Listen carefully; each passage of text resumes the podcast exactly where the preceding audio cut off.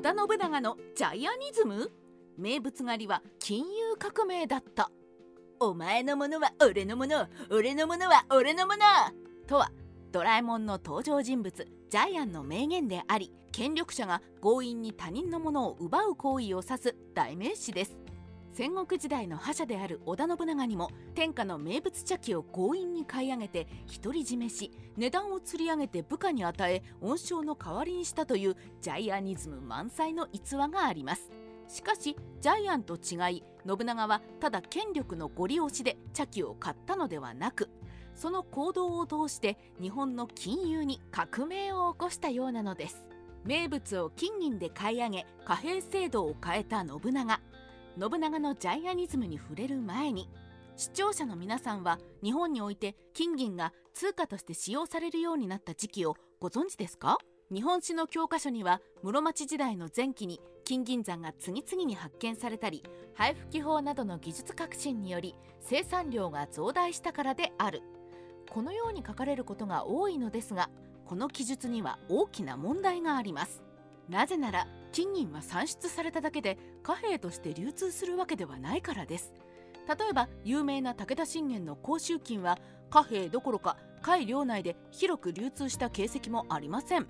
戦国時代後期頃まで日本で流通したのは中国から輸入した銅線であり金銀は海外での取引には使用されても国内で通貨として流通してはいませんでした。では誰が金銀を貨幣にしたのか。それが織田信長なのです。当時商品の決済は中国から輸入した銅線で行っていましたがこちらは非常に不便な代物でした。例えば永楽線を1000枚束ねた単位である1貫の重さは 3.8kg にもなりますがこの1貫の貨幣価値は現在価格で4万円にしかなりません。庶民が日用品を買う程度ならなんとかなりますが商人が大きなまかないをするとなると永楽線を第八車に山盛りにしないとならず極めて不便でした。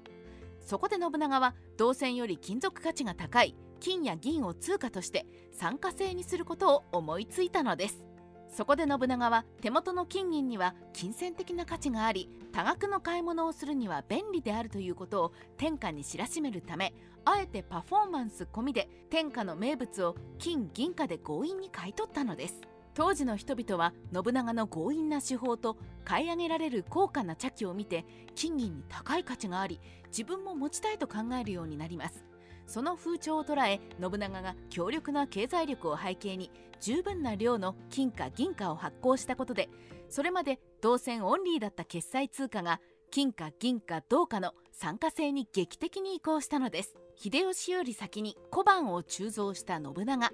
しかし織田信長が参加制度を生み出したというとこのような疑問が出てきます。豊臣秀吉は意図的に全国各地の金銀山を直轄地にして採掘される金銀を自分のものにできたから大判小判を全国に流通させることができた。だが信長はそれほど金銀山を保有していないのだから現実問題として金と銀を通貨として全国に行き渡らせるのは難しいのではないか。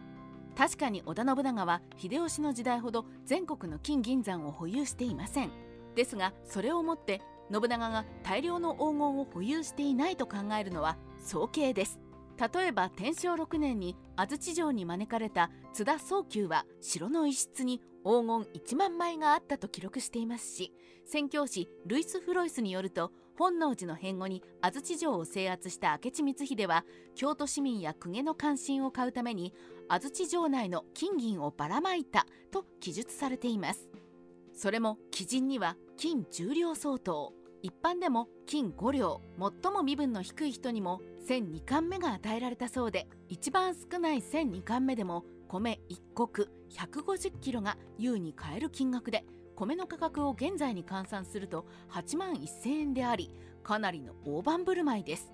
戦国時代末の1575年の京都の人口は30万人と推測されているのでこれだけの人々にばらまける金銀を信長が安土城に溜め込んでいたとすると全国に流通させるだけの金銀は十分に保有していたと言えるのではないでしょうか。また信長と同時代の資料である多聞院日記では天正9年1581年頃には金銀に藩を押す金銀屋という商売が出てきたと記述されています。これは金銀の材質を特定して品質を保証する藩を押す業者のことでこの頃金銀価値を金銀屋に証明させつつ取引に金銀を使う人々が出てきたのがわかります。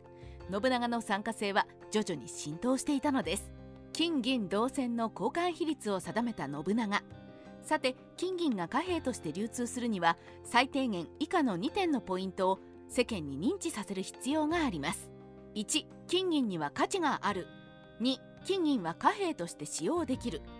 信長は名物狩りのパフォーマンスで1を満たし安土城に溜め込んだ膨大な金銀を通貨にして安定供給させることで2を満たしました。しかし金銀を通貨として安定して流通させるには12ばかりでなくそれまで日本で流通していた銅線と金銀の交換レートをきっちりと定めないといけません。永禄12年3月26日上洛間もない織田信長は京都大阪奈良の近畿地区で通貨に関する重大な法令を発しています。その内容には金10両に対して銅線は15巻目で交換すること。銀10両に対して銅線は2巻目で交換すること。金銀がない場合には良質の銅線を使うこと。糸薬10金以上。タンス10竿以上。茶碗100個以上の買い物は金銀を使うこと。このように法令には金銀と銅線の交換レートと買い物にはなるべく金銀を使うこと。そして高価な売買には金銀を使うことが義務付けられています。どうも織田信長は上洛する前から銅線オンリーの日本の貨幣制度に不便を感じそれを金貨銀貨銅貨の参加制度にすることを考えていたようです。あるいはこのような触れを出してもなかなか銅線の取引が廃れないので天下の名物茶器を強引に買い取り世間の人の耳目を引くパフォーマンスに打って出たのかもしれませんね。戦国時代ライターカワウソの独り言。織田信長というと傍若無人な逸話がよく引き合いに出されますが若い頃ならともかく上洛した後には世間の風聞を非常に気にしている様子があります。天正10年5月19日信長は安土の宗賢寺で丹波猿楽の梅若太夫に家康の前で能を披露させますが非常に出来が悪く立腹した信長は激しい調子で梅若太夫を叱責しました。一方でもう一人の高若太夫は能が見事だったので信長は機嫌を良くし黄金10枚を褒美として与えます。しかし失敗した梅若太夫にも「お前の能は不出来で不愉快であったが褒美を出さないと世間が信長は金銭をケチったと悪評を立てるかもしれんので黄金10枚を取らすとわざわざ言い含めて同じ褒美を与えています。このように信長は世間体を非常に気にしていたので名物狩りが世間に信長はジャイアンだという風評を与えることは十分承知していたでしょう。それでもあえて名物狩りをやめなかったのはそこに経済的な意図があったからだろうと思います。